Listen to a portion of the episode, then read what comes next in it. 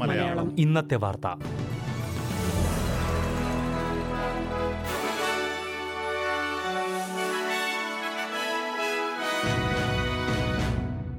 നമസ്കാരം. ഇന്ന് രണ്ടായിരത്തി ഇരുപത്തിമൂന്ന് ജൂലൈ ഇരുപത്തിയാറ് ബുധനാഴ്ച. എസ് ബി എസ് മലയാളം ഇന്നത്തെ വാർത്ത. വായിക്കുന്നത് ജോജോ ജോസഫ്. ഓസ്ട്രേലിയയിലെ വാർഷിക പണപ്പെരുപ്പ നിരക്ക് ആറ് ശതമാനമായി കുറഞ്ഞുവെന്ന് റിപ്പോർട്ട്. മാർച്ച് പാദത്തിൽ ഏഴ് ശതമാനം രേഖപ്പെടുത്തിയ പണപ്പെരുപ്പ നിരക്ക് ജൂൺ പാദത്തിൽ കുറയുകയായിരുന്നു. അതേസമയം ജൂൺ പാദത്തിൽ ഉപഭോക്തൃ വില സൂചികയിൽ ദശാംശം എട്ട് ശതമാനത്തിന്റെ വർധനവ് രേഖപ്പെടുത്തിയിട്ടുണ്ട്. പണപ്പെരുപ്പം പിടിച്ചു നിർത്തുന്നതിനായി ഓസ്ട്രേലിയൻ റിസർവ് ബാങ്ക് പന്ത്രണ്ട് തവണയാണ് പലിശ നിരക്കിൽ വർധനവ് പ്രഖ്യാപിച്ചത്. പലിശ നിരക്കിൽ വരുത്തേണ്ട മാറ്റം ആലോചിക്കുന്നതിനായി ആർ ബി ഐ ചൊവ്വാഴ്ച വീണ്ടും യോഗം ചേരും. പണപ്പെരുപ്പ കണക്കുകളിൽ സർക്കാരിന് സന്തോഷമുണ്ടെന്ന് ട്രഷറർ ജിം ചാൽമേഴ്സ്. സർക്കാർ നടപടികൾ പുരോഗതി കൈവരിക്കുന്നുണ്ടെന്ന് തെളിഞ്ഞതായി ട്രഷറർ അവകാശപ്പെട്ടു. അതേസമയം പണപ്പെരുപ്പ കണക്കിൽ പ്രതിപക്ഷം സർക്കാരിനെ വിമർശിച്ചു. ആശ്വസിക്കാൻ ഒന്നുമില്ലെന്ന് പറഞ്ഞ ഷാഡോ ട്രഷററി വക്താവ് ആങ്കസ് ടൈലർ ജീവിതത്തിന്റെ രണ്ടറ്റവും കൂട്ടിമുട്ടിക്കാൻ വേണ്ടി ഓസ്ട്രേലിയക്കാർ കൂടുതൽ മണിക്കൂർ ജോലി ചെയ്യേണ്ടി വരുന്നുവെന്ന് ചൂണ്ടിക്കാട്ടി.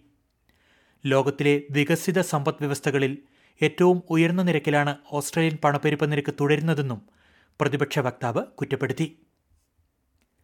മെൽബണിന് വടക്കുള്ള കിൽമോറിലെ റിട്ടയർമെന്റ് വില്ലേജിലുണ്ടായ തീപിടുത്തത്തിൽ ഒരാൾ കൊല്ലപ്പെട്ടു. ബുധനാഴ്ച പുലർച്ചെയാണ് തീപിടുത്തമുണ്ടായത്. തീപിടുത്തത്തിന്റെ കാരണം ഇതുവരെ കണ്ടെത്താനായിട്ടില്ലെന്ന് പോലീസ് വ്യക്തമാക്കി. തീപിടുത്തത്തിൽ സമീപത്തെ നിരവധി വീടുകൾക്ക് കേടുപാടുകൾ സംഭവിച്ചിട്ടുണ്ട്. വെസ്റ്റേൺ ഓസ്ട്രേലിയൻ കടൽ തീരത്ത് കുടുങ്ങിയ തിമിംഗലങ്ങളിൽ അൻപത്തിയൊന്നെണ്ണം ചത്തതായി സ്ഥിരീകരിച്ചു. അൽബനിക്ക് അറുപത് കിലോമീറ്റർ അകലെയുള്ള ചെയിൻസ് ബീച്ചിന് സമീപം ചൊവ്വാഴ്ചയാണ് നൂറോളം തിമിംഗലങ്ങൾ കൂട്ടത്തോടെ കുടുങ്ങിയത്. ദിശ തെറ്റി കരയിലേക്ക് നീന്തിയെത്തിയ തിമിംഗലക്കൂട്ടത്തെ രക്ഷപ്പെടുത്താനുള്ള ശ്രമങ്ങൾ പുരോഗമിക്കുകയാണ്. സിഡ്നിയിൽ ക്രിമിനൽ ലോയറിന് വെടിയേറ്റു. പ്രമാദമായ ഒട്ടേറെ കേസുകൾ വാദിക്കുന്ന മുഹമ്മദ് അബ്ബാസിനാണ് ഗ്രീനേക്കറിന് സമീപം ബുധനാഴ്ച രാവിലെ വെടിയേറ്റത്.